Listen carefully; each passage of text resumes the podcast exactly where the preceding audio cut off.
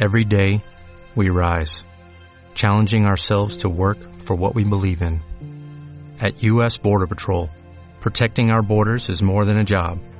It's a calling.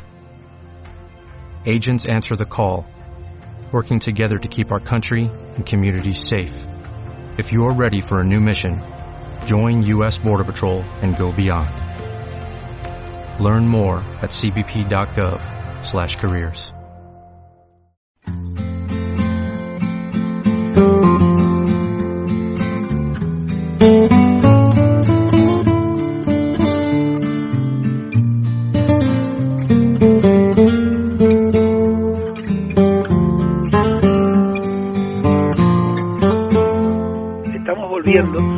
época del 86 cuando yo entré en este club.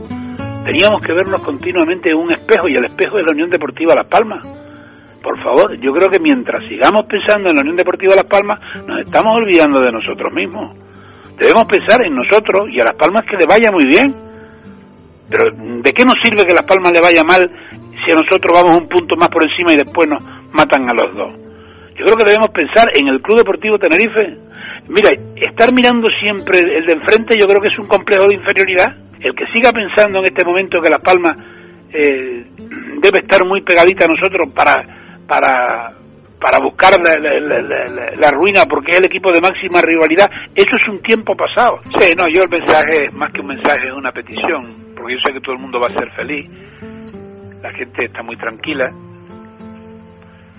La petición es que nos acerquemos ahora quizás con más ganas que nunca al Tenerife, porque estamos en un momento de poder tocar la gloria, ¿no? Con nuestras propias manos y yo creo que no debemos desaprovecharlo, ¿no? Uh -huh. A mí me parece que ahora todos deberíamos, como siempre, ¿no? Pero con mucha más fuerza, deberíamos ayudar a este club para que logre realizar una de las gestas que seguramente si la conseguimos van a quedar inmortales y que además nos va a sentir, nos va a hacer sentirnos eh, muy felices y muy orgullosos, ¿no? Son las cosas que a veces necesitan los pequeños lugares como los que nosotros vivimos, ¿no? Uh -huh es casi como vestirlos de oro, ¿no? Mira, yo creo que una posible incorporación del Tenerife eh, este año, ahora en diciembre, que quizás lo que puedan estar escarbando, sí. a mí me parece que a lo mejor no, no, de suceder no va a ser brasileña, me parece, ¿no? Tengo esa sensación, ¿no? Después las cosas podrán cambiar, pero no. No, estamos viendo jugadores de futuro y hay que verlo desde ahora, no, no en el mes de mayo, ¿no? Es una alegría, es una satisfacción para todos los aficionados. Yo me alegro profundamente porque en cuestión de horas se nos había metido una gran preocupación en el cuerpo, no la esperábamos, no pensábamos nunca que esto iba a suceder, pero bueno, el final ha sido satisfactorio y a mí lo que me gustaría es que esto no se quedara aquí, sino que claro. se estableciese un proceso de, in de, investigación más profunda. Las decisiones que he tenido que tomar como presidente siempre han estado dentro de la absoluta normalidad. Y de alguna manera hemos creado el clima, entendemos nosotros, el clima ideal para que se siguiese favoreciendo la cordialidad. Yo desde luego hoy tampoco quiero romperlo, pero sí me, sí me veo obligado a hacer algunas matizaciones.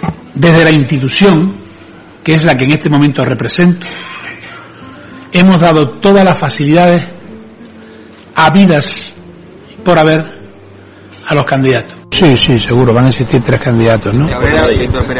Y, y un grupo de personas que buscará a la persona idónea para decidir quién es el próximo presidente y a la que yo no me voy a negar, dada la petición de mis compañeros, ¿no? O sea, que usted estaría encabezando esa, esa plancha. Sí, me gusta más la palabra presidir. La contratación de Clemente es de, este quien tiene que ser, solamente quien tiene que decidir la contratación de Clemente es el Consejo de Administración del Tenerife.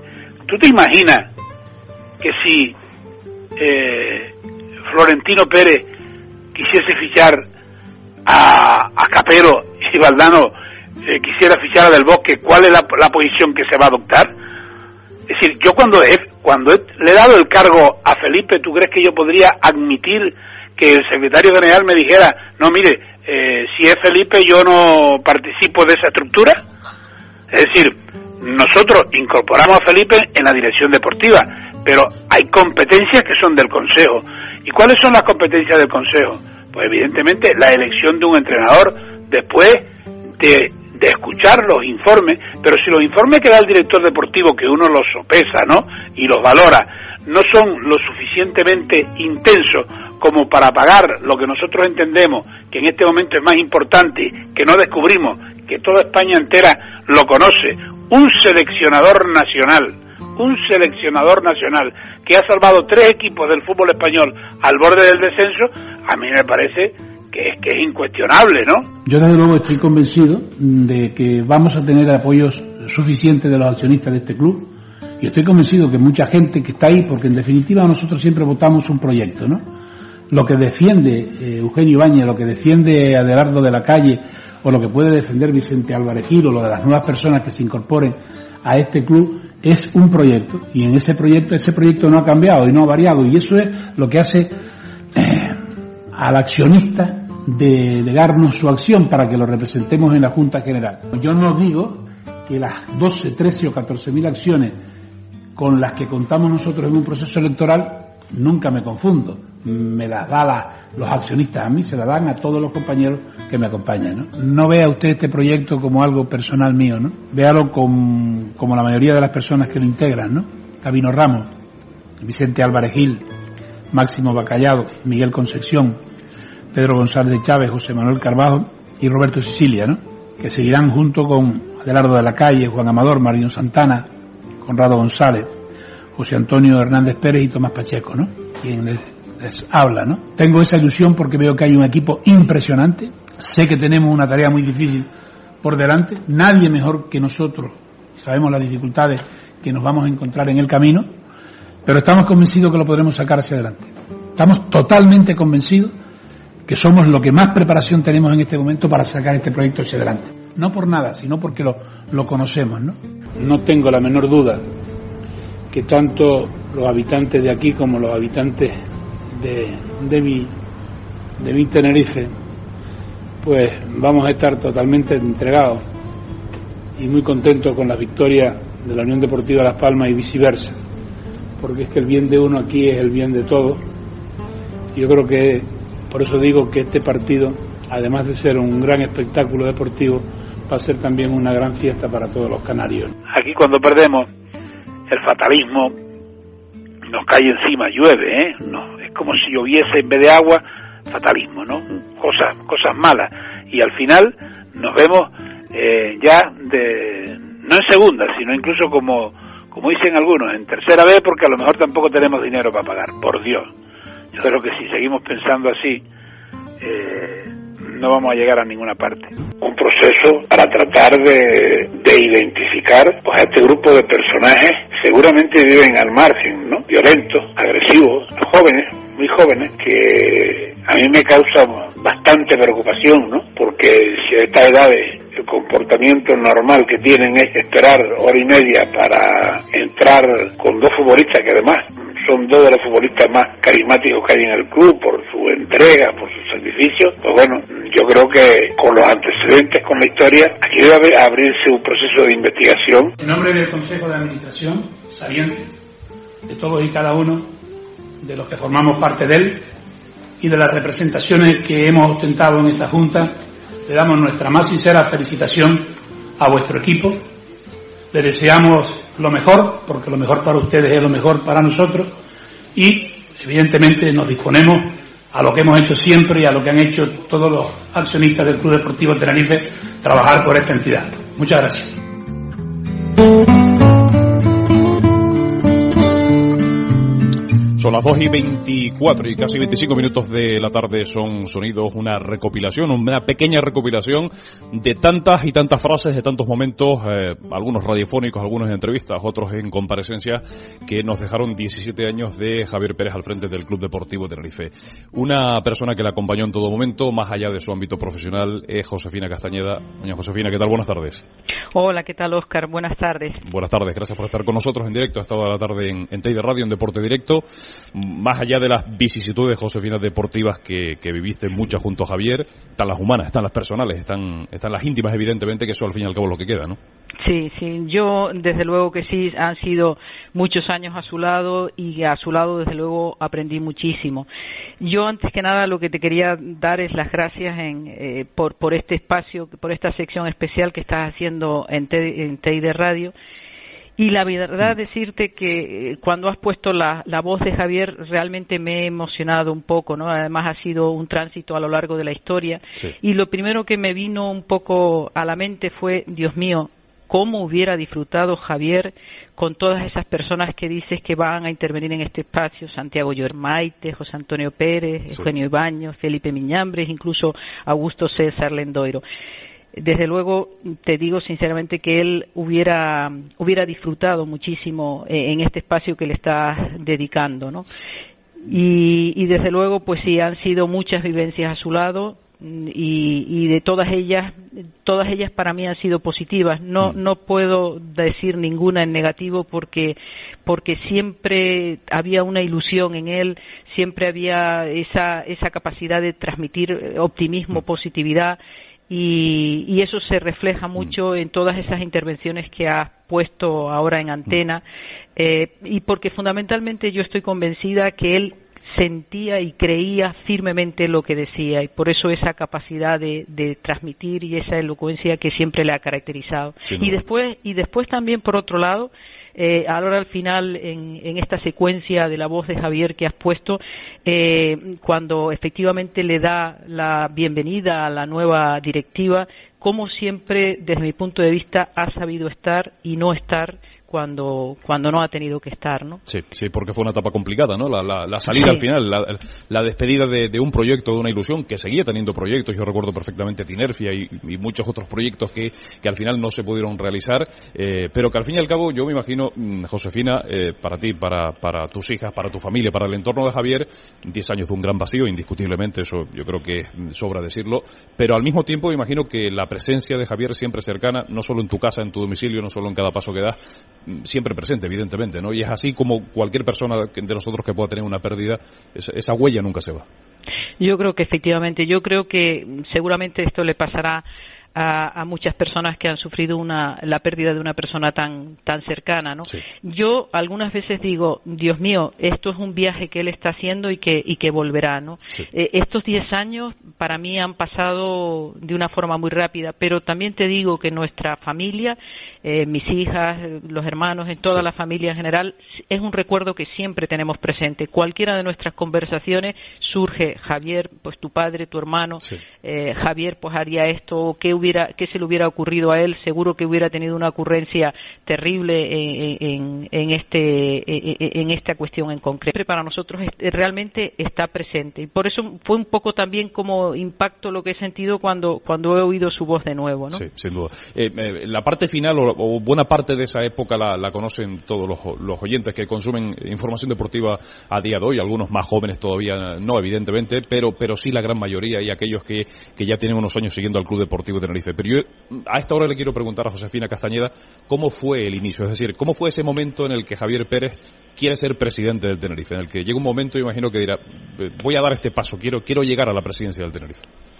Pues mira, eso fue eh, incluso mm, creo que en el, en el libro lo menciono, mm. en el libro que se, que se le dedicó a él.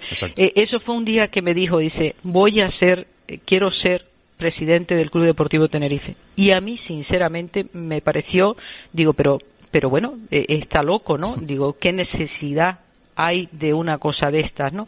Pero bueno, después fíjate, nos convenció primero a la familia y, y después convenció, convenció a muchos aficionados, a muchos accionistas que le dieron su, su apoyo. Pero siempre digo, siempre digo, porque además es verdad que eh, ese apoyo que ha tenido y él eh, en esa secuencia que, has dicho lo ha mencionado ese apoyo tan grande que tuvo siempre por parte de los accionistas del Club Deportivo Tenerife ha sido porque creo que una de sus virtudes más importantes ha sido el saber rodearse de las personas más adecuadas en cada momento, personas competentes, personas con capacidad de trabajo, con capacidad de ideas, creativos, que fueran capaces de dejar el trabajo que estaban haciendo y centrarse fundamentalmente en el club porque estaba en una situación muy difícil. Y eso fue a lo largo de, la, de, toda su historia esa, ese, e, e, esa compañía tan importante de esas personas los que ha permitido que estos 17 años de historia del Club Deportivo Tenerife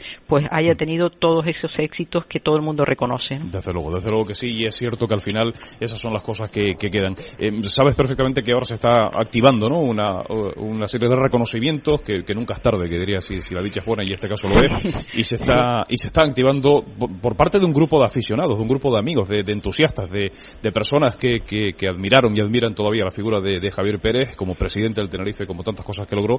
Bueno, y se está activando eso, que el ayuntamiento ya ha dicho que va a participar, que el Tenerife ahora también se apunta. Mm, yo me imagino, sin entrar en ningún tipo de polémica, que se habrá echado un poquito en falta algún, algo, algún gesto del club en estos años. Mira, yo de todas formas siempre pienso en positivo y pienso lo que está pasando ahora, que, se están intentando unir una serie de, proyectos, de iniciativas, y lo importante es sumar y después eh, el resultado. Yo, desde luego, eh, a mí me ha congratulado muchísimo que precisamente ha sido esa, em, esa asociación o esos aficionados los que han tomado la batuta, porque mm, esto que surga de, con carácter popular para mí es, eh, y, seguro que para Javier hubiera sido lo, ideal. ¿no? De todas formas, también te digo que eh, eh, mejor homenaje que, lo que él encontró a lo largo de su vida en el Club Deportivo Tenerife, cuantos tantos aficionados, accionistas y demás eh, le daban las gracias, eh, le decían, pues bueno, criticando también, evidentemente, porque la crítica tiene que ser constructiva para salir adelante. Eso para mí es el, mejor homenaje que ha tenido siempre, ¿no? Y, después, desgraciadamente, el día de su fallecimiento, que ahora, como bien has dicho antes, el 13 de diciembre se cumplen 10 años, pues las manifestaciones que, sentimos cuando eh, fuimos acompañados por tantísima gente, mm, ese apoyo que sintió la, la familia, pues fue realmente muy importante importante y, fue realmente también para mí un homenaje popular a su figura. Desde luego, este sábado va a celebrar esa misa en la iglesia del Sagrado Corazón en Santa Cruz de Tenerife a las seis de la tarde para todos aquellos tinalfeñistas, conocidos, amigos y personas de, de, aquella etapa y que aficionados que quieran acompañar eh, sencillamente a la familia y la, figura de Javier este sábado a partir de, la, de las seis de, de las seis de la tarde. Mm, eh, Josefina, por último, para no robarte más tiempo, momentos buenos, muchísimos, muchísimos momentos malos también, por supuesto, en esa larga trayectoria al frente del Club Deportivo de Tenerife, pero alguno, alguna anécdota, alguna, algo, algo que, que vas a compartir con los oyentes de de Radio de, de, bueno, de muchos momentos que evidentemente el Javier Pérez presidente llegaba a casa y, seguía siendo presidente, pero, pero también era el Javier Pérez padre, el Javier Pérez marido que compartía con la familia esas vicisitudes del día. Bueno, mira, eh, una anécdota que a mí nunca se me puede olvidar es la de que cuando llegaba el partido aquí en Tenerife siempre me decía, mira por la ventana cómo está el tiempo, llueve, no llueve, porque eso podría afectar a, a, los aficionados para que puedan ir al, estadio, ¿no? Y una anécdota que me estaba yo acordando eh, el otro día fue cuando, eh, creo que fue en la temporada eh, 89, 88, 89, cuando estábamos retornando a, Primera División y mm. jugábamos con el Betis, mm. yo recuerdo que eran mis hijas pequeñas y que jugaba, eh, habíamos jugado el Tenerife Betis, que habíamos ganado 4 a 0, y teníamos que jugar en el Villamarín eh, Real Betis Tenerife. Pues yo recuerdo que Leonor, la mujer de, Eugenio Ibáñez, mm. eh, eh, nuestros hijos, Miguel chiquitito, mis niñas pequeñas, fuimos a la iglesia de Candelaria a pedir para que ganáramos, ¿no? Y Miguel dice, no, no, cuando ya salíamos, dice, bueno, Miguel, ¿qué has pedido? ¿No? Que, que, que, el partido terminara 4 a 0. No, no, no, no, no, no puede terminar 4 a 0, que, que el, el Betis juega primero y nosotros eh, juega en su casa. Pues volvimos a la iglesia, a, a, la Basílica de Candelaria, para que las cosas quedaran claras y que en todo caso fuera un 0-4 a favor del Tenerife, ¿no? Bueno, al final fue un 1-0 y valió, y valió. Y valió, y valió, efectivamente sí, sí, sí. Bueno, pues un ratito podríamos estar compartiendo muchas muchas cosas. Yo he querido comenzar este repaso por, por Josefina Castañeda, a la cual agradezco su presencia aquí. Eh, ya hace dos años recuerdo también que compartíamos unos minutos también dentro de los premios TEI de Radio, que en su 20 aniversario, pues esta emisora eh, distinguió a Javier Pérez como una de las personalidades importantes en esos 20 años de TEI de Radio y hoy queríamos también saludar a Josefina Castañeda. Josefina, muchas gracias. Bueno, muchas gracias y desde luego eh, muchas gracias también a, a, todas estas personas que van a intervenir y desde luego porque este espacio, mm, pues por, la dedicación en este espacio que, eh, eh, digamos, esta mm. sección que estás haciendo dentro de este programa tan maravilloso de Teiga Radio. Muy bien, muchas gracias, un placer, un enorme placer hacerlo y, y, además recordar todas las etapas que nosotros también, desde el punto de vista periodístico, pero también perdimos al lado de, de Javier, al que le hice caso 20 años después. Yo recuerdo, siempre recuerdo, en Atenas, en la previa del partido con el Olimpiaco, eh, por fuera del hotel, que me dijo, deja de fumar o eso te acabará matando. Y, y 20 años después le hice caso. Me costó, pero le hice caso. Bueno, bueno, pues una, siempre dando buenos consejos. Una buena decisión. Yo en ese partido recuerdo que me quedé afónica, ¿eh? en ese partido. No me extraña, no me extraña. Con aquel gol de Felipe, ¿no? Exactamente. ¿Eh? Entre otros. Pues, pero antes de despedirte, pero porque tenemos por aquí al gran Maravilloso. buenas tardes. Hola, buenas tardes. Un placer, un placer escuchar a Josefina, la verdad. Una gran alegría. ¿Qué pasó, Felipe? ¿Cómo estamos? Bien, aquí peleando con el rayito, pero bien, contentos en el fútbol, que al final es lo que nos hace felices. Exactamente, sí, sí. No, y además con tu sabiduría seguro que es muy importante tu aportación en el fútbol, como lo fue, como lo fue en el Club Deportivo Tenerife, indudablemente. Desde luego, desde luego, una etapa también maravillosa en muchos ámbitos de Felipe Viñambre, contribuyendo también a, a, ser grande aquel Tenerife. Muy bien, lo dicho, Josefina, gracias por todo. Un abrazo. Venga, muchas gracias. Bueno, hasta luego. Buenas tardes, un saludo. Don Felipe, ¿qué tal? ¿Cómo van las cosas por Madrid?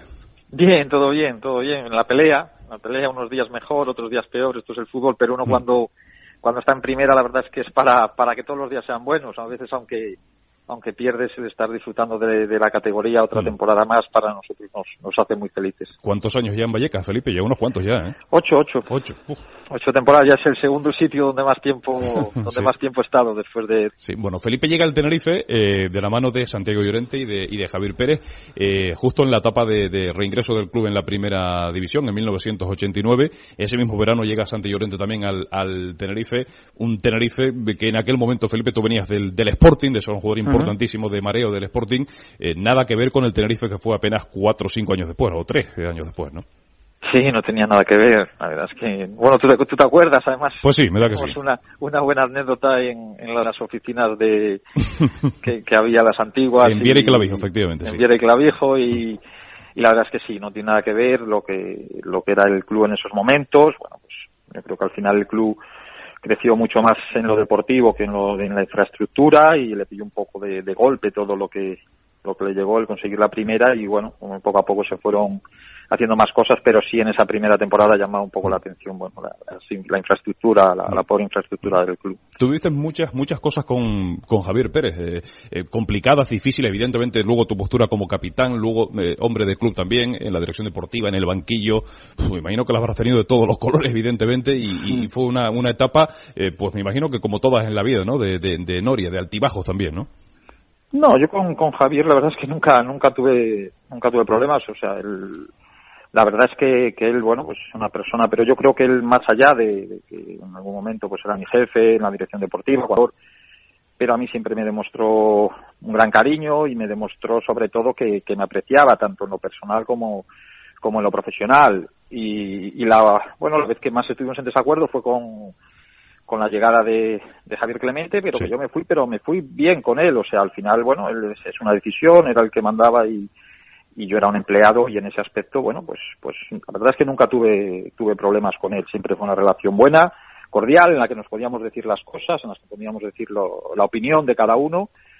Y, tanto él como con su familia siempre tuvo una buena relación. La verdad es que fue una relación muy larga porque coincidió con, bueno, pues mucho tiempo juntos y como tú dices, en diferentes eh, estamentos, mm. eh, de jugador, de entrenador, de director deportivo del fútbol base, del director deportivo del primer equipo, pero siempre yo creo que, que sabía que había, que había un respeto de uno hacia el otro y del otro hacia el uno. Desde luego. lo que pasa es que al final siempre queda no la parte final, la, poco, un poco más polémica, pero que efectivamente al final tú Sí, pero no entre, pero no, no, no, a nivel no la vi así con él, no, no porque, porque no, porque era, o sea, era una opinión, era una opinión, él tenía una, yo tenía otra y de ahí no pasó, o sea, no, no, no era nada más al revés. Mm. Eh, yo siempre le estaré agradecido por porque él confió en mí para, para muchos sitios porque, y porque yo creo que, que le daba valor a, mi persona como profesional y para mí mm. eso era lo más importante. Mm. Aquellos fueron unos años maravillosos a todos los niveles que, que por supuesto echamos de menos aquí en la isla, no, no, podía ser de otra manera, a nivel deportivo, a nivel ambiental, de esa comunión con la afición, mm. lógicamente una cosa trae a la otra siempre.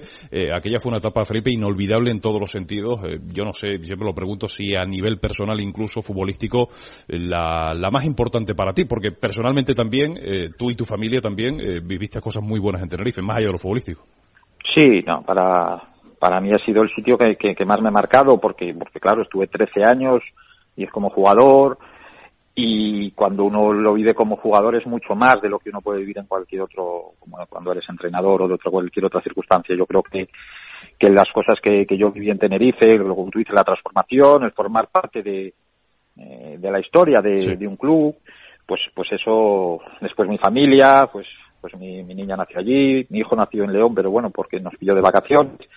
Bueno pues al final todo hace que, que te unas a, a, una gente pues pues que, que, bueno con la que has disfrutado tantas cosas. Yo creo que he disfrutado muchísimo. Y mismamente tenía una una reunión de o sea un, bueno una grabación del BBVA y claro me, me hablaban de eso y, y yo fui al mundial y fui a la selección y disfruté pero para mí fue mucho más importante lo que yo viví en la UEFA que al final el mundial es una digamos un premio a, a lo que a lo que fuiste como jugador a lo que eras como jugador en el Tenerife mm.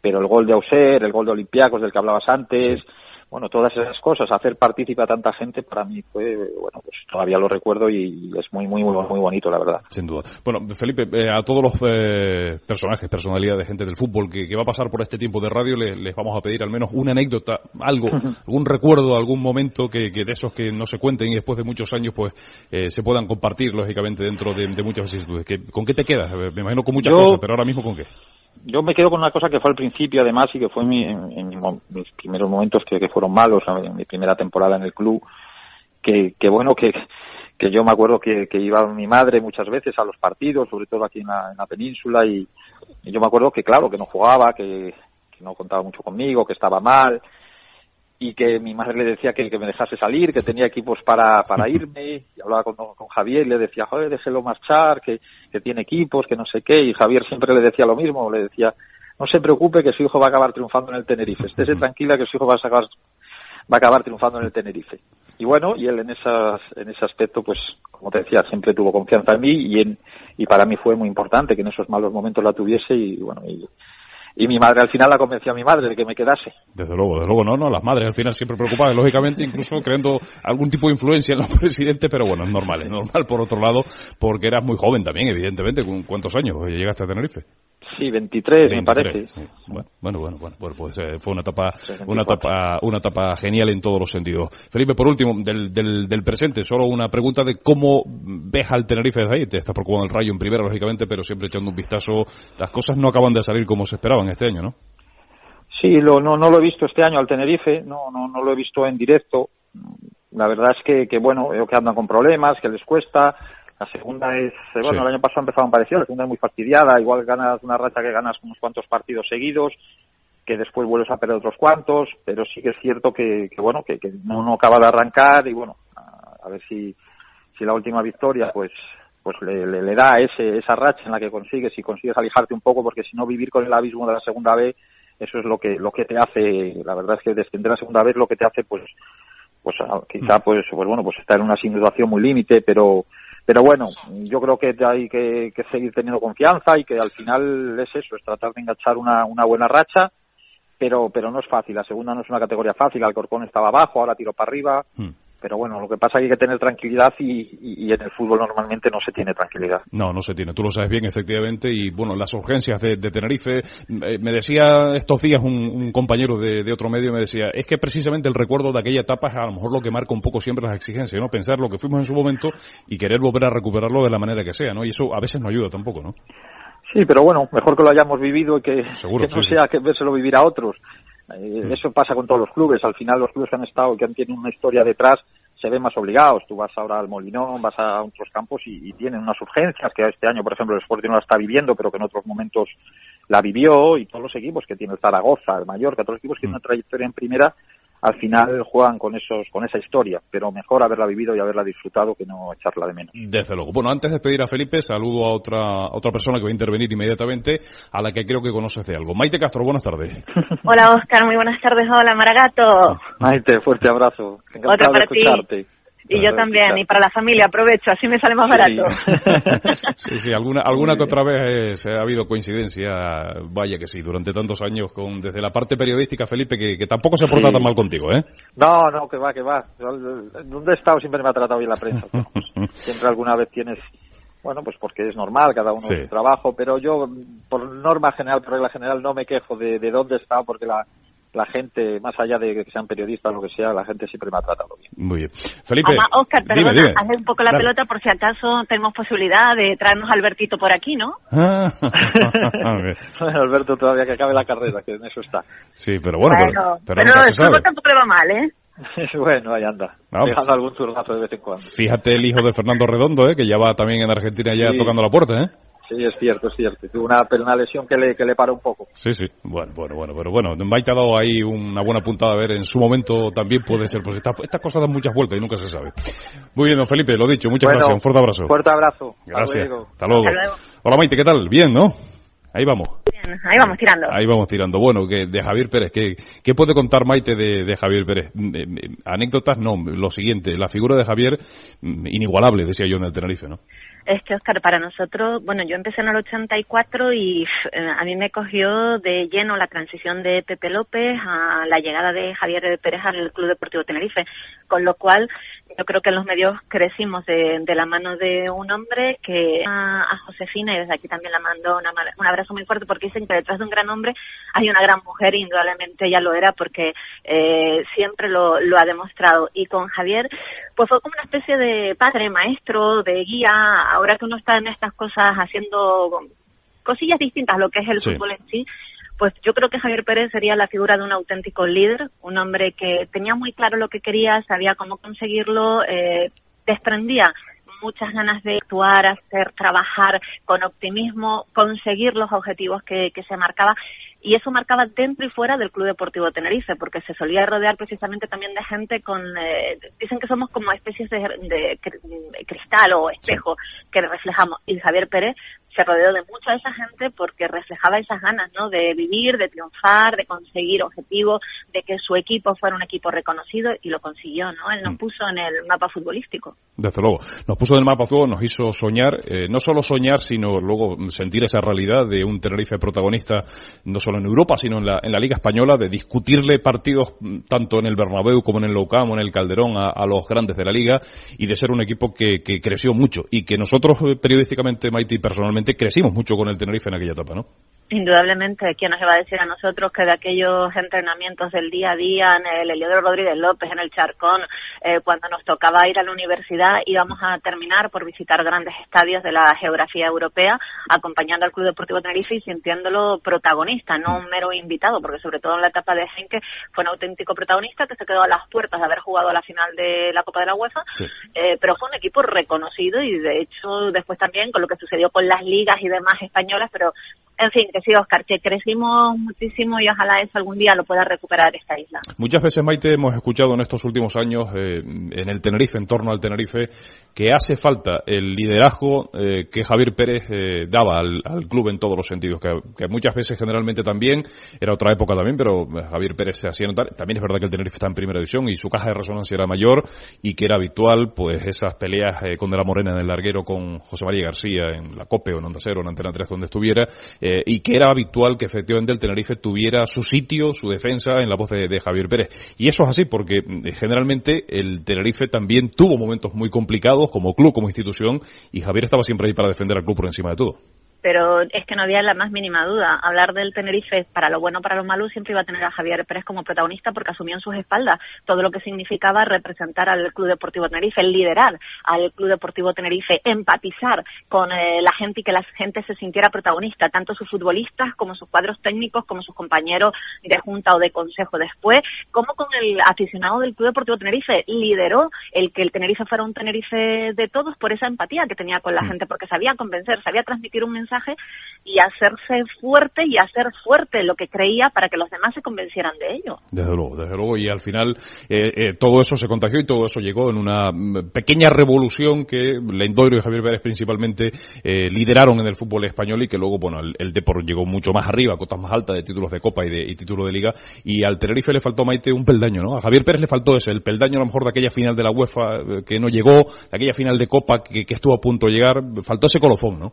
Sí, mira, por cierto, unos gallegos, el Celta, que nos apearon de la Mm. Copa del Rey y después, bueno, lo que sucedió en Alemania, en la casa de Jupp Heynckes con el Schalke 04, fue una auténtica pena, hubiera sido, pues yo creo que un broche impresionante para la trayectoria de un Tenerife que ha sido el Tenerife más grande, que nosotros hemos tenido la dicha de ver y de disfrutar, Oscar, porque eso sí es un auténtico premio, es como los niños de hoy en día que dicen, ah, España no vuelve a ganar el Mundial, pero bueno, ya lo viste ganar. Claro. Mi padre se fue de este mundo, mi abuelo se fue de este mundo, mi abuela que era un super futbolero y nunca vieron a la selección española ganar un mundial. Nosotros somos unos afortunados porque vivimos aquella época y ojalá podamos repetir con el Tenerife una época similar. Desde luego, desde luego. Fue- lo fue, lo fue en ese sentido a todos los niveles. Maite, por último, de- del Tenerife de hoy, ¿sufres mucho? ¿Lo pasas muy mal? Eh... ¿Tú qué crees? ¿Tú qué crees? Ligeramente, ¿verdad? Quiero, contarte una anécdota. Cuenta, quiero contarte una anécdota Cuenta, del pasado. cuenta que me, de que me- Javier que me Pérez. faltaba, sí.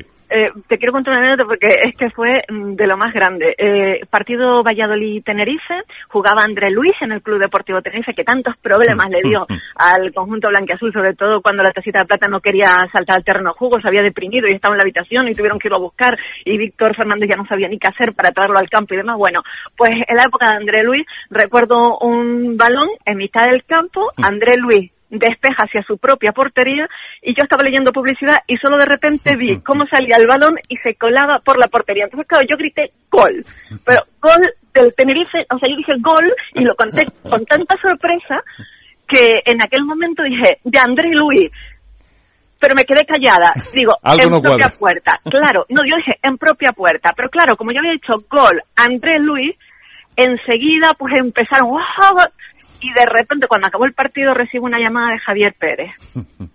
Y me dijo eh, la Biblia. Porque había hecho que todo el mundo festejara un gol que había sido en Condrego. Bueno, yo dije gol porque era un gol sorprendente de medio campo. Fue Andrés Luis y me quedé callada porque es que no pude ni reaccionar al gol que nos habíamos metido. Espera, porque se nos ha, se nos ha cortado. Se nos ha cortado eh, la comunicación. La llamada eh, con Maite Castro, que nos estaba recordando ese momento de ese gol en Valladolid, que, que narró como gol del Tenerife y fue el recordado gol de André Luis en propia puerta también, eh, que parecía que parecía imposible que pudiera ser un gol de esas características en propia puerta por toda la escuadra del nuevo Zorrilla de, de Valladolid. Bueno, recuperamos esa comunicación ya de inmediato con, con Maite Castro, que se nos había cortado la, la línea. Ya la tenemos por ahí de nuevo, Maite. Y al final, lo dicho, te cayó un buen rapapolvo de, de Javier porque no los de Javier, sí, Oscar, de los, lo siento, siento por lo de la cobertura, pero sí, me cayó una buena de las de Javier. Pero bueno, en la vida se aprende y se crece con lo bueno y con lo malo, de todo hay que sacar lecciones. Desde luego, siempre, siempre, y es una cuestión que al final nos tiene que quedar a todos muy claro. Maite, cuídate mucho, gracias. Tú también, amigo, un abrazo muy fuerte. Un abrazo, un beso, gracias a Maite Castro, una de las grandes voces radiofónicas del Tenerife, de la radio tinerfeña y del Club Deportivo Tenerife en aquella etapa. Dos y 53 minutos de la tarde, seguimos buscando testimonios en este programa especial de recuerdo, de homenaje, de nuestro pequeño homenaje, en este caso triste, por la pérdida ya 10 años hace de Javier Pérez, y lo hacemos con aquella persona que estuvo con él primer minuto en aquella alternativa blanquiazul. En julio de 1986, Javier Pérez accede al Tenerife, eh, había sucedido la presidencia de Pepe López, que era el anterior presidente, de la mano de un grupo de directivos. De todos esos directivos que le acompañaron, solo dos estuvieron prácticamente de manera ininterrumpida con él desde el 86 hasta diciembre del 2002. Uno de ellos, Juan Amador, eh, estuvo un año fuera del Tenerife, estuvo en una, una empresa, pidió excedencia, pero estuvo apenas un año. Pero años estuvo con él desde el principio hasta el final, aunque luego no iba a ir en la plancha eh, que posteriormente, en caso de haber ganado aquellas elecciones a eh, Kiko Cabrera y Víctor Pérez Ascanio, hubiera tenido Javier Pérez. Pero estuvo hasta el último momento. Se trata, como no, de Eugenio Ibáñez, que fuera también directivo del Club Deportivo Tenerife. Don Eugenio, buenas tardes. Hola, buenas tardes, Oscar. Buenas tardes, Eugenio. Un placer saludarte. Son ya muchos años de, de relación también también, aunque, bueno, cada uno mantiene luego sus eh, vicisitudes también, profesionales, personales, pero bueno, muchos años y te agradezco mucho que participes en este programa especial que estamos haciendo en recuerdo a una figura, Eugenio, mm, que tú conoces perfectamente, conocías perfectamente, la de Javier Pérez, que este próximo sábado se cumplen 10 años de su fallecimiento. No en vano, Eugenio Ibáñez fue una de las pocas personas que comenzó y terminó con él en su etapa en el Club Deportivo de Tenerife en el año 1986 y que acabó en 2002 aquella etapa, ¿no, Eugenio? Efectivamente, sí. Eh, bueno, nos conocimos a principios del 86 en aquellas reuniones que mantenía una alternativa eh, que se reunía en, Suárez Guerra en, un, en una consulta que compartía Javier con, con el doctor Antonio Trujillo Semán, los dos.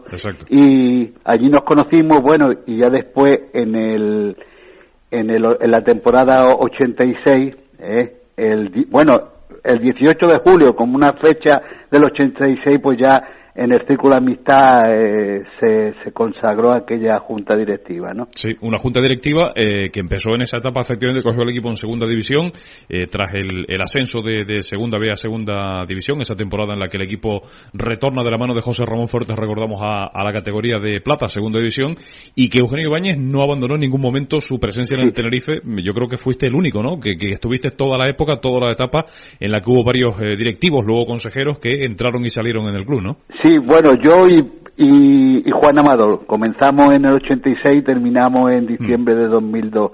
Eh, lo que ocurre que Juan estuvo un, año aproximadamente dentro del Tenerife, pero volvió enseguida, y, pero hemos sido lo que nos hemos mantenido en, aquella junta de Javier Pérez. Lo que sí, eh, cogimos el equipo, perdona que te, que, mm, que te comente, en segunda vez. En segunda vez, sí, sí. Lo cogimos en segunda vez. Sí, fue en segunda vez, se había marchado Pepe López, efectivamente. Efectivamente. Y, eh, en segunda vez, y esa misma temporada el, el, equipo consigue de la mano de Fuertes el ascenso a la segunda división.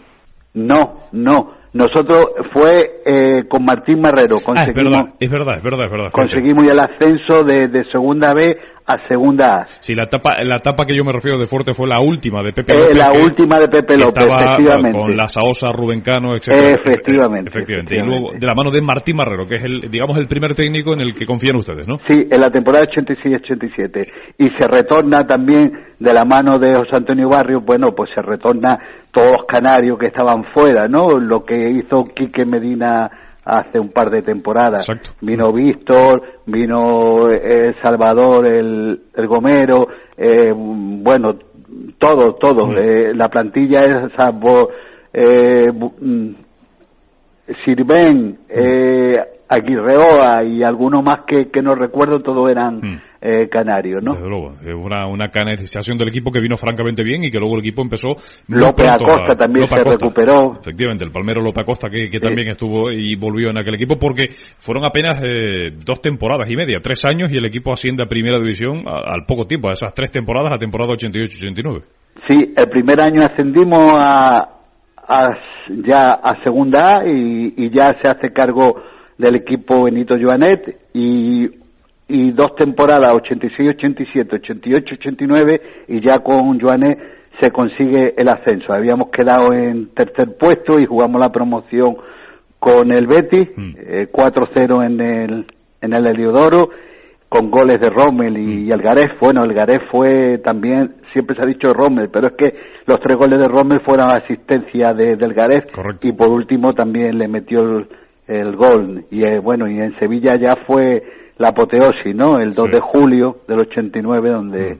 ascendimos. Mm. Bueno, ¿qué recuerda eh, Eugenio Ibáñez de, bueno, un montón de cosas, supongo, de, de, Javier Pérez, pero fueron muchos años, 17 años juntos en el, en el Club Deportivo de Tenerife, y, y ahora estamos recordando, Eugenio, lo que es la vida, 10 años ya de, la marcha de la pérdida y el fallecimiento de Javier. Sí, sí, sí, parece este que fue ayer que en paz descanse y tal. Pues en principio lo que lo que sí eh, era un hombre de, de, muy optimista, ¿no? Muy optimista. Mm. Eh, tuvo también se rodeó de un buen equipo directivo. Eh, supo también era una esponja, ¿no? Mm. Eh, se impregnaba rápidamente de lo que todo estaba a su alrededor y entre sus cualidades podría destacar la tenacidad, ¿no? Para conseguir sus sus sus objetivo, ¿no? ¿Eh? Eh, y también su intuición e inteligencia. Pero sobre todo era, eh, yo me acuerdo porque ya no sé, que cogimos el equipo con déficit y en aquella temporada, me parece que fue la, la 87, 88, hicimos un super lote en donde se sacó dinero, regaló Harley Round un Mercedes, Pedro Suárez un apartamento, eh, Lujogar, Tenerife también electrodomésticos, etcétera, que conseguimos ya en, aquella época, eh, conseguimos 68 millones de pesetas y bueno. No, fue, fue una, una opción imaginativa. Sí, bueno, y después también para, eh, también demuestra su tenacidad para cuando eh, se comenzamos en, a, a lograr accionistas, ¿no? Mm. Porque eh, nosotros quizá en el en el 92, pues podríamos haber optado junto con Atlético de Bilbao, Sasuna, Real Madrid y Barcelona, porque mm. tuvimos la, la anterior, a poder permanecer como eh, club deportivo. Sin embargo, él tuvo la intuición de, de, pasarnos de inmediato mm. a Sociedad Anónima Deportiva. Y bueno, y también, bueno, aquello fue un trabajo Sí, lo recuerdo, lo recuerdo un eh, trabajo en el que los medios los medios jugamos un papel importante en aquel momento también. Mucho, mucho, mucho, fue imprescindible. Los medios fueron imprescindibles para para conseguir eh, fueron, me parece, cerca de 13.000 accionistas lo que conseguimos. Sí, sí, Bueno, el, capital social que se solicitaba eran 392 millones de pesetas. Sí, conseguimos, creo que era cerca de 375 millones de pesetas, 374 mm. millones y pico, ¿no? Mm. Bueno, lo que pasa es que luego todas las etapas, eh, Eugenio, eh, tienen luces y tienen sombras, y, hay quien eh, quiere recordar la, la, gestión de Javier Pérez por, por la deuda con la que acaba el Tenerife en su, en su etapa de mandato en el año 2002. Era una situación complicada que en los últimos años también, intentando que el Tenerife fuera más, es verdad que hubo operaciones que no salieron bien y luego el factor deportivo futbolístico con aquel descenso a segunda inesperado, ¿no? Sí, sí, fue al final que quizá ya habíamos mm, probado las mieles de, de, de, la UEFA, ¿no? Con aquella... Eh, eh, semifinalista con el Salque 04 y entonces posiblemente también después teníamos mm, también con el factor que de unos ingresos extraordinarios del gobierno de Canarias tal. Y quizás pues sí ahí viene quizás el endeudamiento y, en lo deportivo porque siempre se habla de lo económico y sin embargo va de mano de lo deportivo no el no funcionar deportivamente pues te deja de ingresar dinero en en, en socios en en la publicidad eh, tradicional de valla, etcétera, y después también eh, en la, en la otra publicidad eh, extraordinaria como es eh, los sponsors, etcétera, ¿no? Exactamente, exactamente, sí, sí, y así fue eh, luego una etapa ya más complicada que luego se fue complicando evidentemente ya a partir de, a partir de ahí. Eh, de alguna manera, hombre, no voy a decir que, que, mm, Javier Pérez y las personas que le rodeaban en aquel momento fueran los que introdujeran a Miguel Concepción al Tenerife, pero casi, ¿eh? Porque ya iba en aquella plancha con Vicente Albert Gil, creo recordarle y algún otro también, y ahí iba Miguel Concepción ya en aquel año 2002, ¿no? Bueno, sí, en el 2002 precisamente eh, en septiembre yo ya decidí de no presentarme a la reelección. Sin embargo, estuve hasta el último momento, porque ya sabíamos el día anterior que Víctor Pérez Ascanio y, Kiko Cabrera, sí. y Kiko Cabrera mm. habían superado nuestras acciones, pero me senté allí por, por, bueno, por dignidad y por estar hasta última hora con Javier en la, en la mesa presidencial de, de Caja Canaria. Pero, pero sí, fue hasta aquella fecha estuvimos ahí al, al pie del cañón. Sí, sí, ya, ya, en aquel momento. Ah, y precisamente eh, Miguel Concepción ocupaba mi lugar en la, en la, en la, en la próxima junta, ¿no? Es más, mi acción, las que habitualmente yo cogía, pues, mm. Eh, mm.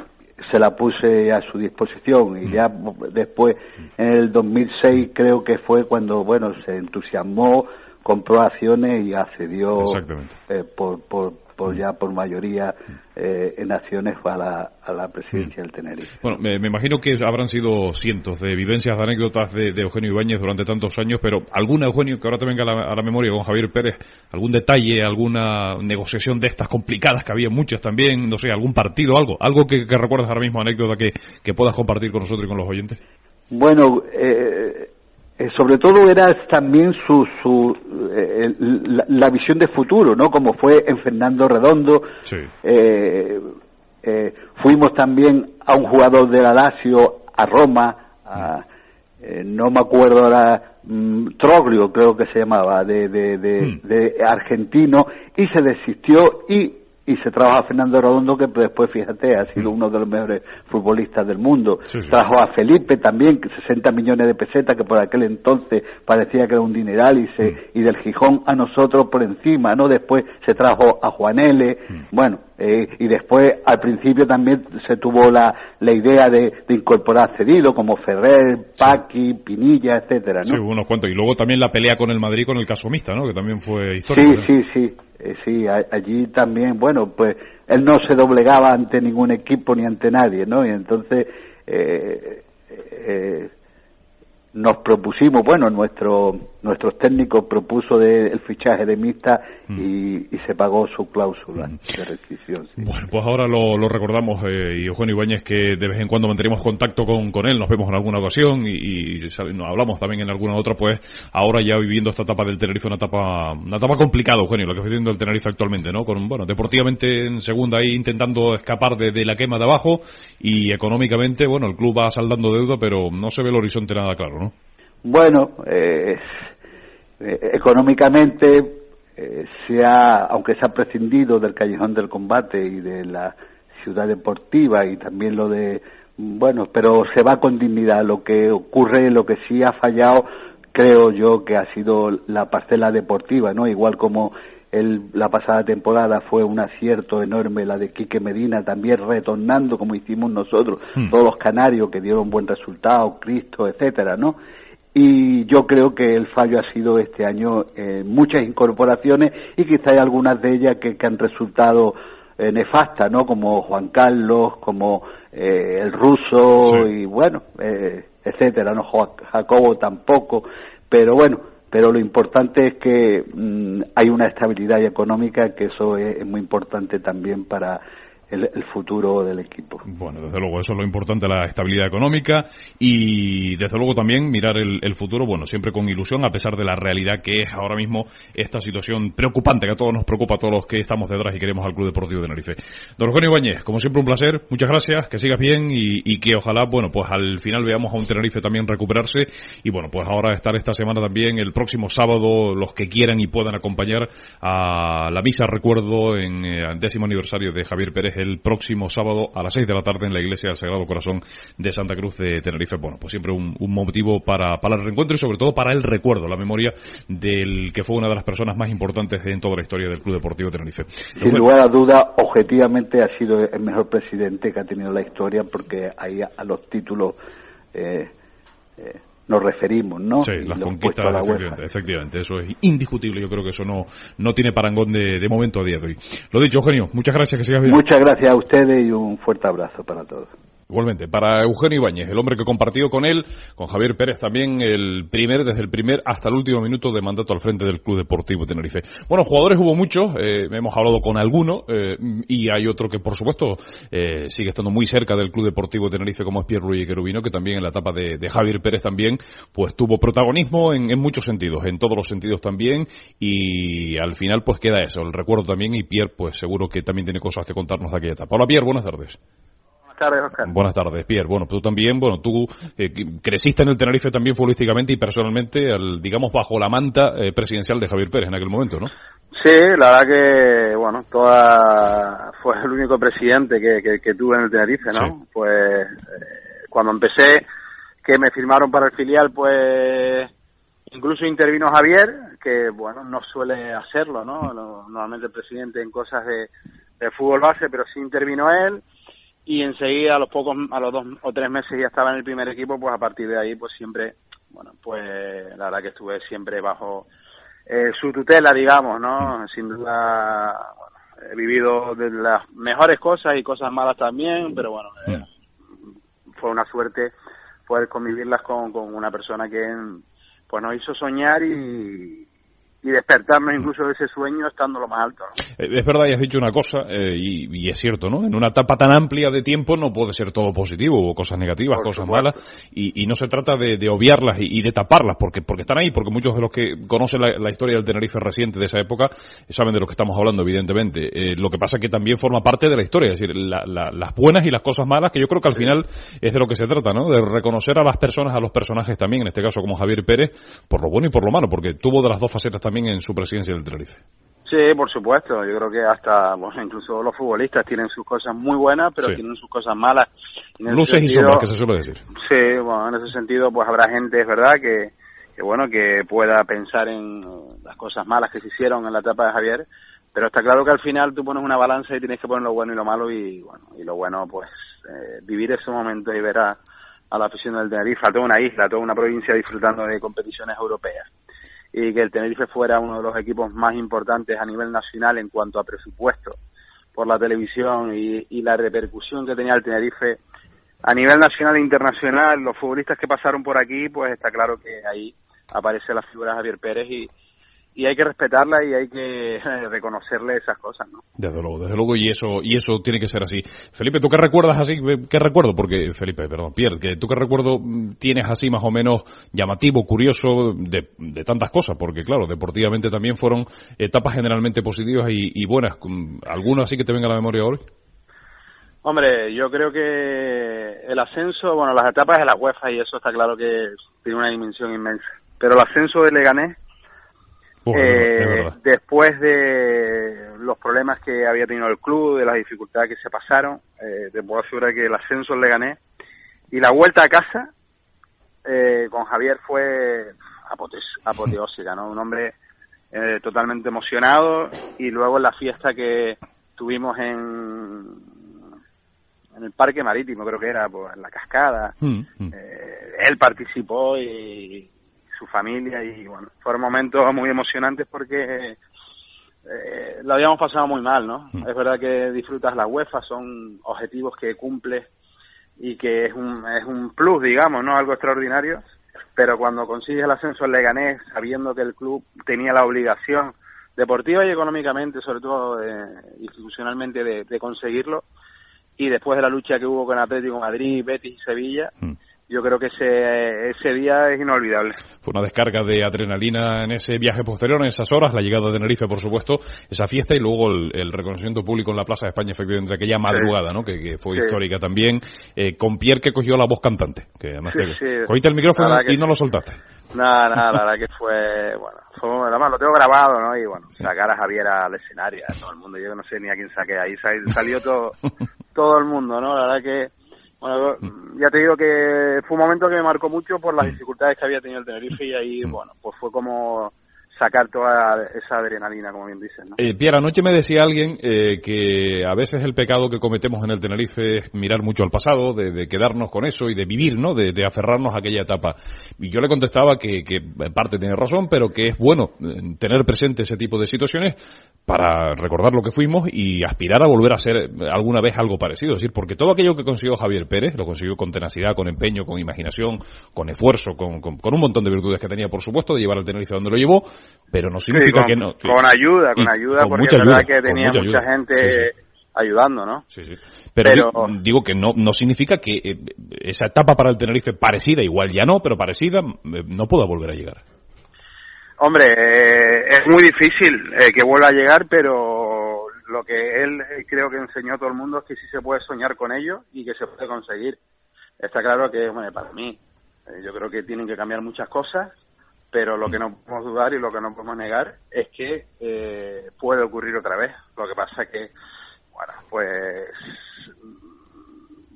hay que tener ese liderazgo y yo siempre recuerdo a Javier, eh, cada vez que hablaba en prensa o cada vez que caminaba por la calle solo, pues me lo veías con esa seguridad, con ese liderazgo. Mm. Y bueno, lo que sí es verdad que hay que quedarse con eso, con que nos enseñó que esos sueños se pueden cumplir, pero son muy difíciles. Sí lo son, lo son, son muy difíciles. Evidentemente, eh, tú has dicho una palabra que es carisma o liderazgo, carisma, que yo creo que viene a ser un poco, un poco lo mismo, y, que al final arrastra, ¿no? Ese carisma, ese liderazgo, arrastra a todo el mundo, ¿no? Y, forma parte también del éxito de una persona en diferentes ámbitos de la vida, ¿no?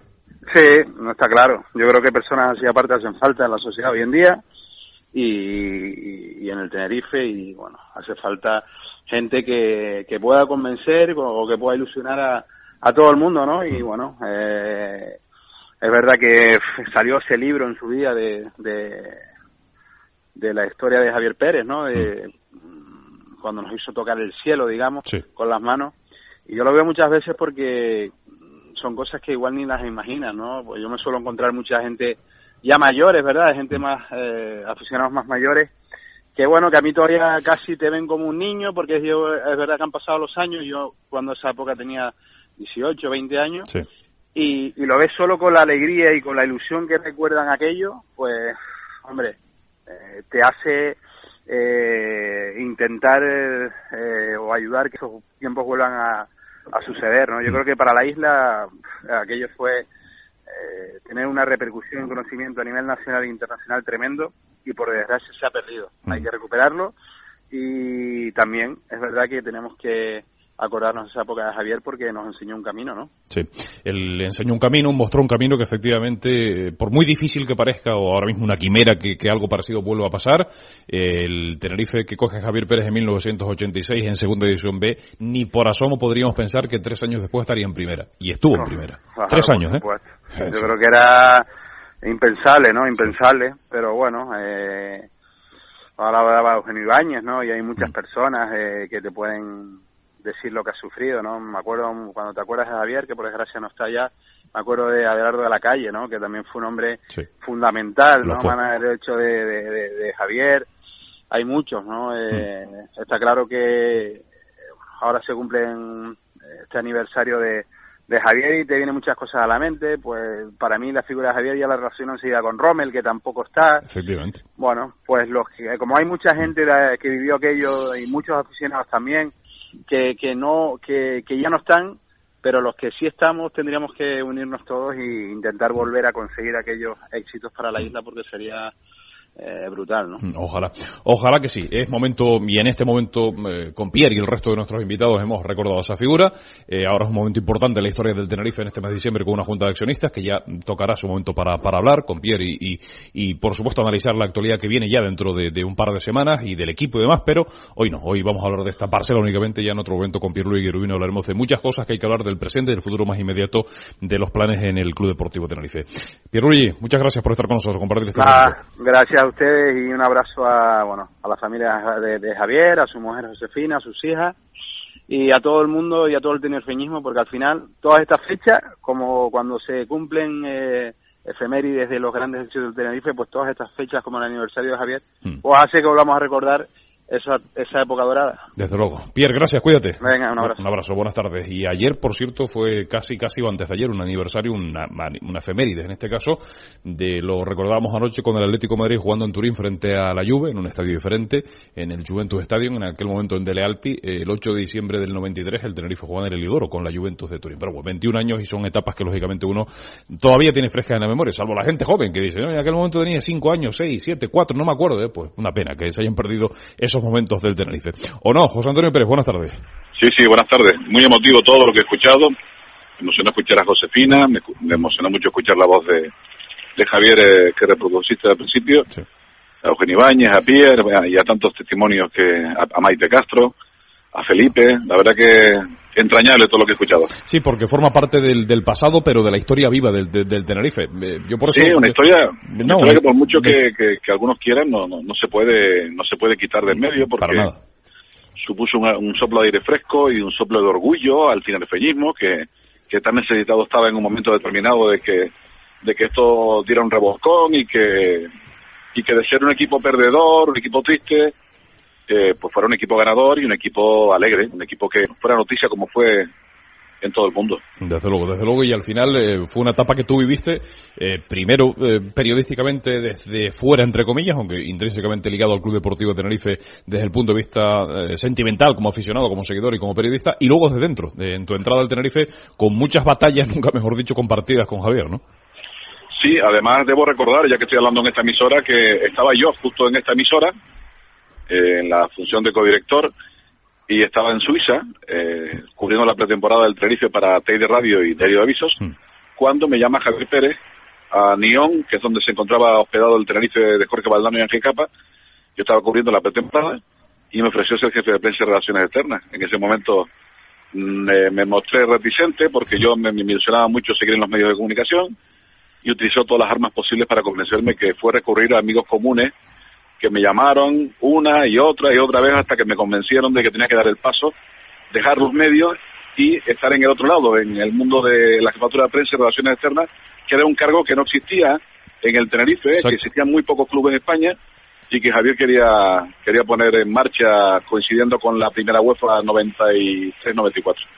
Así fue, así fue. Y diste el paso y llegaste al Tenerife, efectivamente, ¿no? Y, fue una etapa luego en la que desde la jefatura de prensa, más allá de la jefatura de prensa, en algún momento también, eh, José Antonio, tú lo sabes también, eh, aparte de la afinidad personal con, Javier, que, la había, respeto, admiración mutua también, pero había también luego la, labor también a veces de confidente y de estar en muchas cuestiones importantísimas del Club Deportivo Tenerife, algunas que mm, te llevarás a la tumba dentro de muchos años, otras que lógicamente, pues sí, se pueden contar, ¿no? Porque ha habido de todo, ¿no?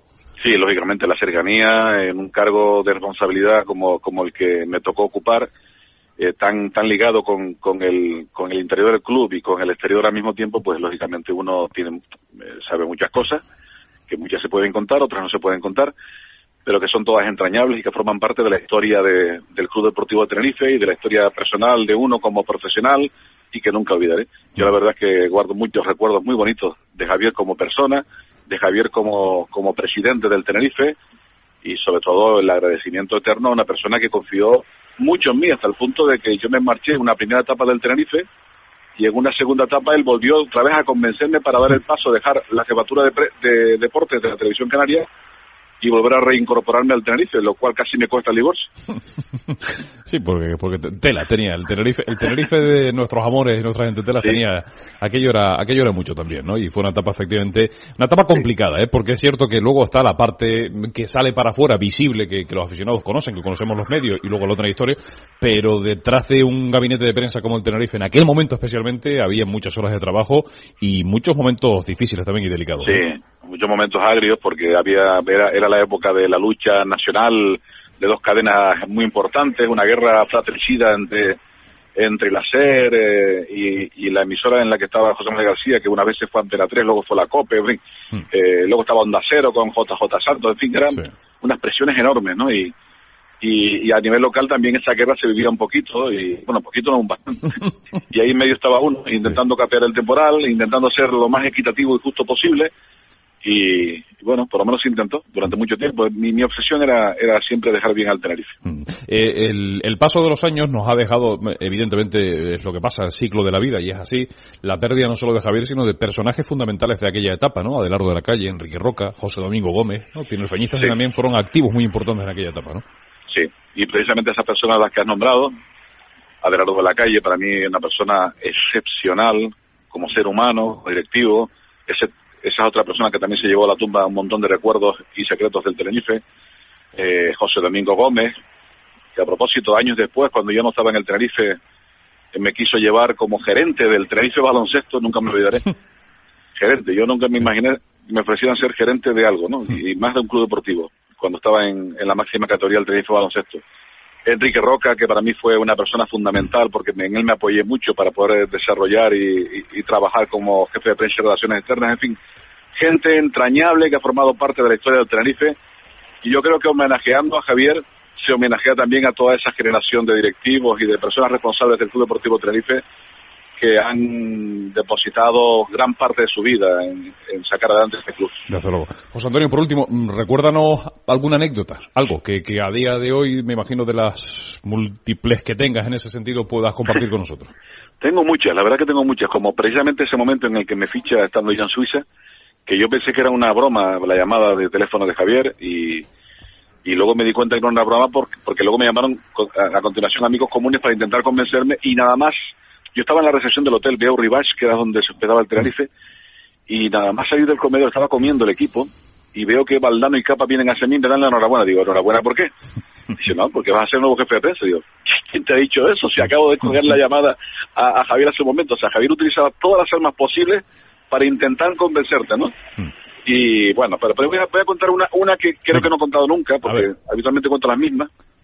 el Estadio Sánchez Pizjuán de Sevilla, un Sevilla-Tenerife, creo que era Valdano y Capa los, quien entrenaba el equipo, eh, me parece que eran ellos, y en la que partió acabó 0-1. Javier estaba en Miami con su familia y él estaba, bueno, obsesionado por conocer cómo iba el partido, y entonces me llamó y me, yo estaba en el palco del Sánchez Pizjuán. Tú imagínate al lado de los presidentes de ambos equipos, en ese caso estaba de lado de la calle como vicepresidente, y ahora narrándole el partido por teléfono desde el palco, Javier. O sea, era, la toca no sé quién, la toca no sé cuánto, balón al lado derecho, balón a la izquierda, la cuelga al área. Y me acuerdo que el gol lo marcó Jiménez, el defensa, que luego fue entrenador, en propia puerta, en una acción de Conte, cuando estaba en el Tenerife Conte. Vale, pero ese partido no era... Eh, era Jupp Heynckes el entrenador. Era Jupp Heynckes, ¿no? Vale. Pues. Primera jornada de Liga en el Sánchez Pizjuán, me acuerdo Pues ese partido, el 0-1 ese que ganó el Tenerife con gol de Jiménez en propia puerta. Con un calor en Sevilla 20 minutos en, directo para Miami. Exacto.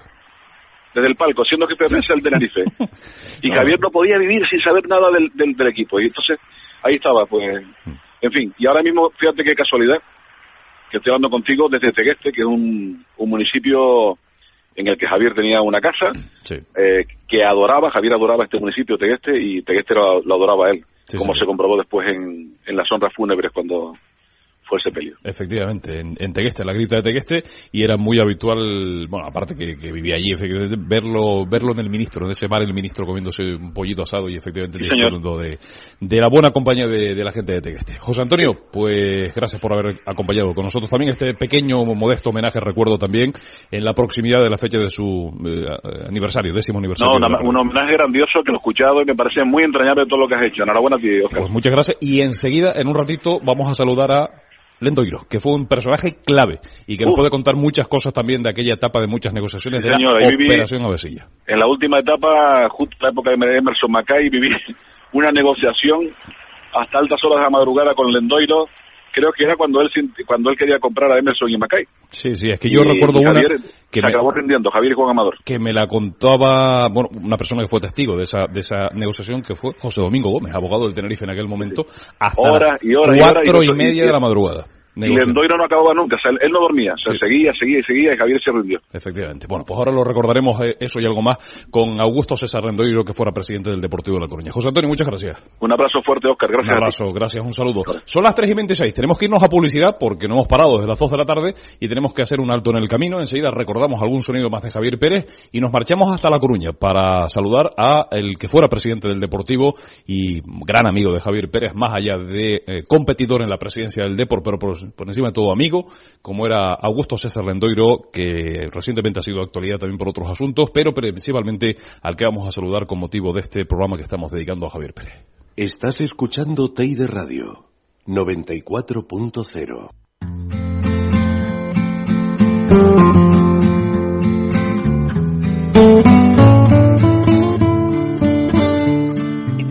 sales por la mañana de tu casa con una tremenda bronca con tu mujer y llegas a la radio y tú no estás divorciado de ella y yo tengo simplemente una pequeña discrepancia con el entrenador normal porque estamos metidos en un mundo muy grande y al día siguiente aparecen todos los periódicos enfrentados, ¿no?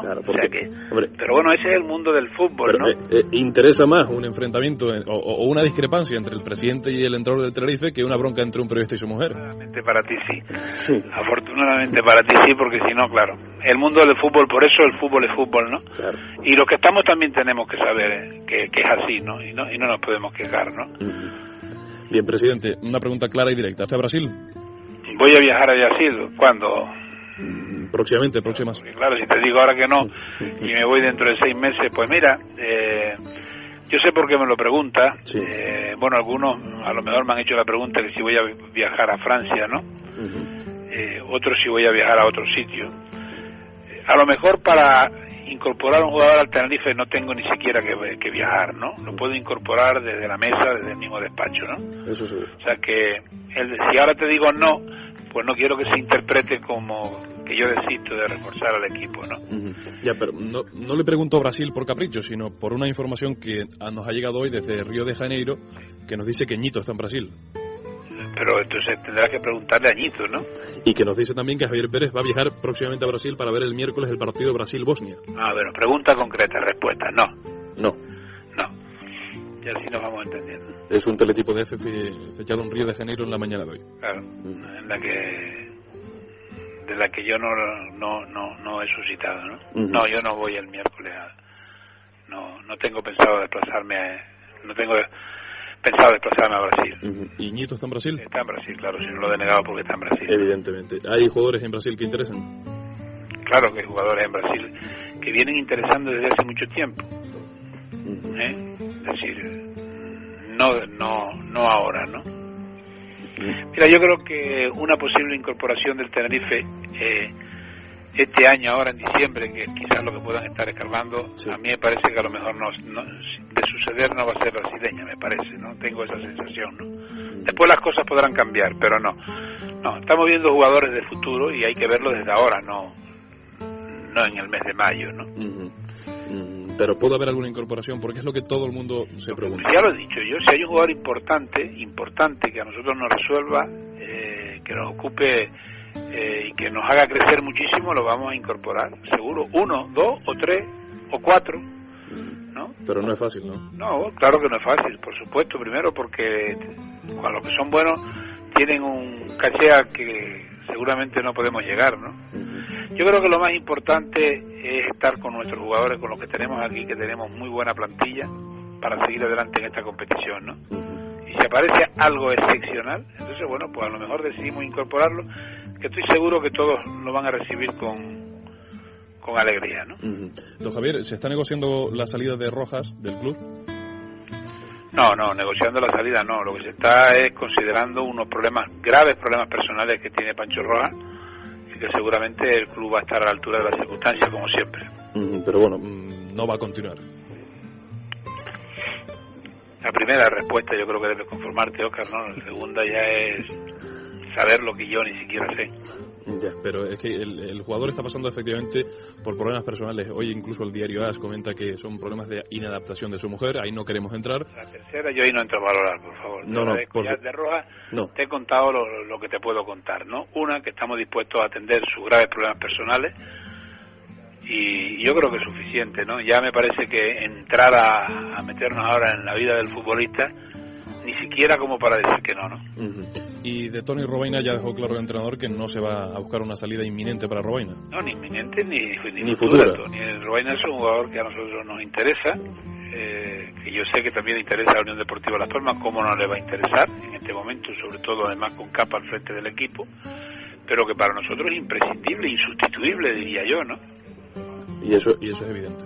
Claro, como Iván de la Peña en el Fútbol Club Barcelona, son dos grandes jugadores que habitualmente no tienen ganado un puesto de titular indiscutible, ¿no? Que juegan unos partidos y otros alternan con descanso, pero que los dos son dos cosas fundamentales en el club, ¿no? ¿Va a descansar estas Navidades? Espero, el día 24 seguramente y el día 31 pues a lo mejor me voy de parranda, ¿no? Como todos, creo yo. Como todo el mundo, pero en casa. Bien, presidente, pues muchas gracias por haber compartido estos minutos con nosotros y, bueno, como siempre le decimos, si quiere enviar cualquier mensaje a los que estén oyendo ahora mismo a Onda Cero. Sí, no, yo el mensaje, es más que un mensaje, es una petición, porque yo sé que todo el mundo va a ser feliz, la gente está muy tranquila. La petición es que nos acerquemos ahora quizás con más ganas que nunca al Tenerife porque estamos en un momento de poder tocar la gloria, ¿no? Con nuestras propias manos y yo creo que no debemos desaprovecharlo, ¿no? A mí me parece que ahora todos deberíamos, como siempre, ¿no? Pero con mucha más fuerza, deberíamos ayudar a este club para que logre realizar una de las gestas que seguramente si la conseguimos van a quedar inmortales y que además nos va a sentir, nos va a hacer sentirnos eh, muy felices y muy orgullosos, ¿no? Son las cosas que a veces necesitan los pequeños lugares como los que nosotros vivimos, ¿no? Es casi como vestirlos de oro, ¿no? ¿Se molesta si le pregunto mm, que matice lo de Luis Aragonés en la Gaceta? No, pero yo creo que lo matizo muy bien en la Gaceta, ¿no? A mí no me molesta, mira. nosotros recordamos que...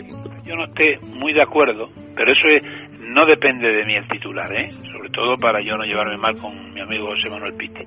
El titular lo escoge el periodista. Y lo que se ha hecho Pitti es reproducir fielmente lo que yo he dicho en la conversación. Luis Aragonés para mí es uno de los mejores entrenadores que tiene el fútbol español, sin lugar a dudas. Si no el que más, ¿eh? Uno de los mejores, Luis Aragonés. No tengo la menor duda.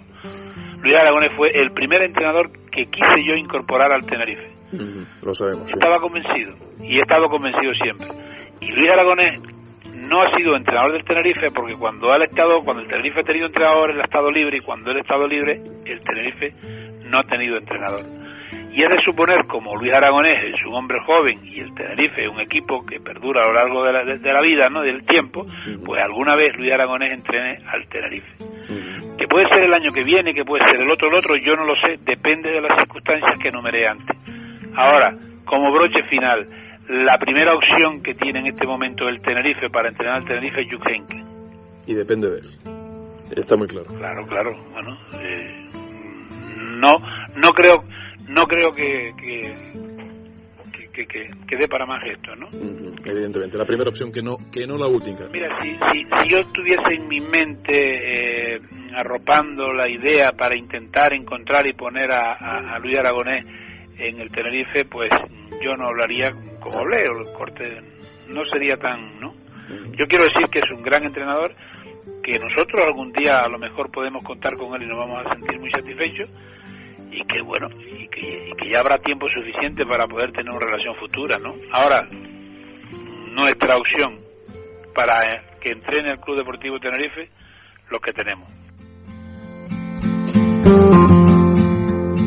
Ese sonido es del 21 de diciembre de 1996, eh, aproximándonos ya a los 18 años desde que eh, se produce esa conversación entre un servidor y Javier Pérez en esta misma emisora, en este mismo eh, espacio deportivo. Al final Luis Aragonés no entrenó nunca el Tenerife, al final Luis Aragonés ya no está tampoco entre nosotros, al igual que Javier, y efectivamente fue la primera opción del Tenerife. Yo recuerdo el ascenso del Tenerife a Primera División en la temporada 89-90, varios titulares de diario de avisos en su momento Luis Aragonés y el Tenerife se marcan una espera de 48 horas, después de una reunión que hubo entre Santiago Llorente, Javier Pérez y Luis Aragonés en Madrid. Y al final, al final, Luis Aragonés dijo no al Tenerife. Y no pudo ser en aquel momento ni luego posteriormente. Esa temporada fue Jupp Heynckes el técnico del Tenerife. Jupp Heynckes no acabó la temporada y o acabó la temporada, pero no continuó la temporada siguiente. Se marchó al Real Madrid y luego llegó Víctor Fernández, que fue el siguiente técnico que Javier Pérez trajo al Club Deportivo Tenerife. Son las 4 menos 20, las 5 menos 20 en la España peninsular, en Coruña, donde estamos con un hombre que vivió muchas y muchas historias a nivel profesional, deportivo y por supuesto también personal después de tantos años de relación entre ambos clubes. Deportivo de la Coruña, Club Deportivo Tenerife, José Javier Pérez con César Augusto Lendoiro. Augusto César Lendoiro. Señor Lendoiro, muy buenas tardes. Hola, que muy buenas tardes. Buenas tardes. Dos gotas de agua, casi. Eh, casi, ¿no? Casi. Casi, Fueron caminos casi paralelos en su momento de ustedes. Muy, muy, muy parecidos en todos los aspectos. Eh, con Javier la amistad era enorme, el cariño que nos profesábamos excepcional y los dos equipos pues llevaban una línea muy parecida. A nosotros nos sonrió más la fortuna quizá en algunos momentos, pero el Tenerife la verdad es que siempre era el, equipo ese que sabías que podía eh, que podía estar a tu nivel, te podía estar un poquito por delante, un poquito por detrás, pero que estaba ahí siempre, ¿no? Sí, desde luego, desde luego porque estaba ahí siempre y, era un club además que creció junto al Depor, el Depor llegó a cotas títulos efectivamente eh, importantes, eh, pero con el Tenerife hubo una relación especial. ¿Por qué, señor Lendoiro? ¿Por qué con Javier Pérez entablaron tan buena pues, relación? en concreto porque casi siempre eh, él tenía un punto de vista, eh, bueno, parece ser una persona muy, yo creo que muy cercana, muy interesante, eh, muy inteligente. veíamos el fútbol de una manera muy parecida, ¿no? Entonces, en muchas ocasiones nos hemos tenido quedado solos los dos en la liga de fútbol profesional defendiendo posiciones que, que ahora muchas veces te das cuenta que después de tantos y tantos años eh, salen adelante y algunos se ponen incluso la medalla, ¿no? Pero bueno, son cosas son cosas que tiene el fútbol y, sobre todo el fútbol mediático, el fútbol de, las grandes ciudades, el mm. fútbol de, de, los grandes presupuestos, que nosotros la verdad es que no, no lo teníamos, pero, pero era muy bonito. Incluso pues tuvimos también una muy buena relación, incluso a nivel de, de, matrimonios, ¿no? En algunos momentos, tanto en Tenerife como en La Coruña, y por lo tanto, pues eso, dos, dos gotas de agua y, y echarlo muchísimo en falta porque las últimas veces en, la, en la liga y, en algunos otros sitios no tenías ni siquiera el apoyo de otro más, ¿no? Mm. Te habías quedado solo muchas veces. Ustedes lideraron un poco la, en aquel momento la, rebelión de los modestos, ¿no? De Tenerife y Depor eh, fueron contra, digamos, el poder establecido, ¿no? Sí, sí, sí efectivamente yo creo que en aquel momento no solamente la rebelión deportiva, que también la éramos, porque el, el, Club Deportivo de Tenerife en muchos momentos, eh, ya digo, no solamente en España, sino en Europa, marcó la pauta con un fútbol además muy brillante, muy bonito, y, sino que, que, también desde el punto de vista, eh, digamos, legislativo, desde el punto de vista social, desde el punto de vista de la defensa de, de la no violencia. Por ejemplo, yo me acuerdo de, de aquel momento duro que, que pasó el fútbol español con aquella experiencia de rifirrafe entre Jesús Gil y Caneda, eh, tanto él como yo nos posicionamos claramente en, en, el sentido de que no podían estar, sobre todo el primero que lo dijo además fue él en, en, la, en las asambleas que no podían estar allí los guardaespaldas de, de una de las partes, ¿no? O sea, este es el, el sentir que tienes después de pasar tantos años y, también de pasar tantas vicisitudes, ¿no? Eh, de, que qué lástima, en primer lugar por, por la familia, por los amigos, por todo que se haya ido, pero también qué lástima para español, ¿no? Desde luego, sí, sí, porque era una, una figura que efectivamente revolucionó y, igual que luego usted también eh, dio pasos adelante también para modificar algunas cosas eh, sustanciales dentro del fútbol español. Eh, resumir la operación Avesilla es muy complicado, pero ¿con qué se queda? De, de, la, famosa operación Avesilla Tenerife Deportivo y Mérida, con el señor Fouto de por medio también en muchas cuestiones. Sí, la verdad que fue una, operación impresionante. la operación se ha dado de silla y la contraseña es cantó el mariscal. y, cantó varias veces. ¿eh? Muy interesante, muy interesante, muy agradable, muy simpática. Y, y, que, y que bueno, que hizo ver precisamente, es como la, la realidad de la gran relación que existía entre los tres, porque yo también con Pepe Fouto la relación era, era distinta, pero era, era también muy cariñoso, muy buena, y, y él con, tanto con Santi Llorente como como con, con Javier Pérez. Eh, la verdad es que era, era también muy buena. Entonces ahí se, de repente apareció por el medio, bueno, pues una cantidad de jugadores hacia un lado, hacia el otro, que, hizo que, que, que se fue, que, que lo siguiese muchísima gente dentro de, del fútbol del fútbol español y no solamente de los representantes o, de los amigos y simpatizantes de, de los tres equipos. ¿no? A mí me contaba hace un par de años, eh, ya fallecido también, el que era abogado del Tenerife, José Domingo Gómez, también negociaciones con Adelardo de la Calle y con Javier en el restaurante Playa Club de, Coruña durante hasta las 5 de la mañana y no había manera de tumbar al Endoiro, ¿eh? no había manera. ¿eh? Sí, la verdad es que fue, fueron, además fueron varios días, ¿no? No, no, no, yo creo que si no llegó a la semana debió de ser casi, casi, pues cuatro o cinco días por lo menos que nos veíamos, descansábamos después, volvíamos otra vez. Es que claro, también era, era armar un, un, lío gordo porque estaba por el medio Barata, estaba por el medio eh, Emerson, estaba por el medio jugadores del Deportivo que se iban. Sí, Aira, Aira por ejemplo. Aira que, y, este lateral izquierdo. Javi López. Javi, exactamente. Eh, eh, y había alguno más también mm, de ida y vuelta, ¿no? El contrato, por ejemplo, y, y, en el caso de Emerson, que continuaba un año en el Tenerife y que había que hacer un, un seguro especial por si se producía una lesión de larga duración. En fin, era, vestir todo aquello, eh, era y, todo eso dentro de la, de la gran amistad que teníamos, ¿no? O sea, porque eso iba todo también ligado y, y, había ratos en que no hablabas de fútbol, sino que hablabas, bueno, de los, de los temas, o no hablabas de ese fútbol en concreto, si hablabas de otros temas del fútbol. Y hubo operaciones muy muy importantes, la de Slavisa Yokanovi, por ejemplo, la de Roy Mackay en su momento. La de Roy Mackay, exactamente, y y el Lucano y qué, gran persona, qué gran jugador en todos los aspectos, igual que Macay, ¿no? O sea, decir, aunque, eh, bueno, pues Macay después allí había tenido algún problema por la forma de la salida y cosas por el estilo, pero la verdad es que como jugador y como profesional eh, ninguno de los dos tiene tenía precio, ¿no? Es decir, son grandísimos jugadores y, grandes profesionales. Sin duda.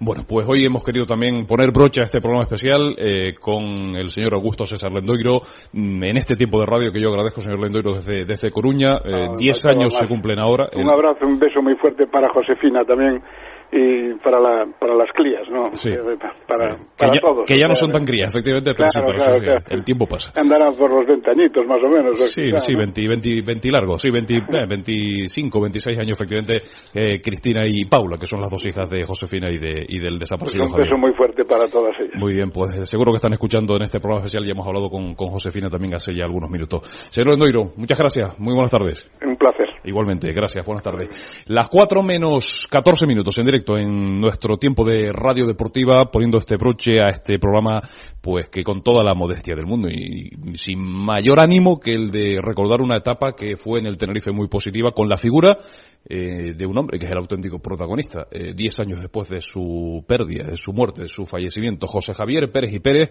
que el 13 de diciembre de 2004 nos abandonaba y dejaba una estela importante, evidentemente, con sombra, que las hay. Hoy hemos querido destacar las luces porque, evidentemente, estamos en un momento, una clave positiva también de lo que es un recuerdo importante del que para muchos ha sido el mejor presidente de la historia del Tenerife, la mejor etapa en la historia del Club Deportivo Tenerife, yo creo que eso es indiscutible. ¿Que hizo cosas mal? Desde luego, desde luego que hizo cosas mal. Pero de una etapa de 17 años hay tiempo para hacer las cosas bien, mal o regular. Pero yo creo que al final nos tenemos que quedar con lo más positivo de toda esta historia.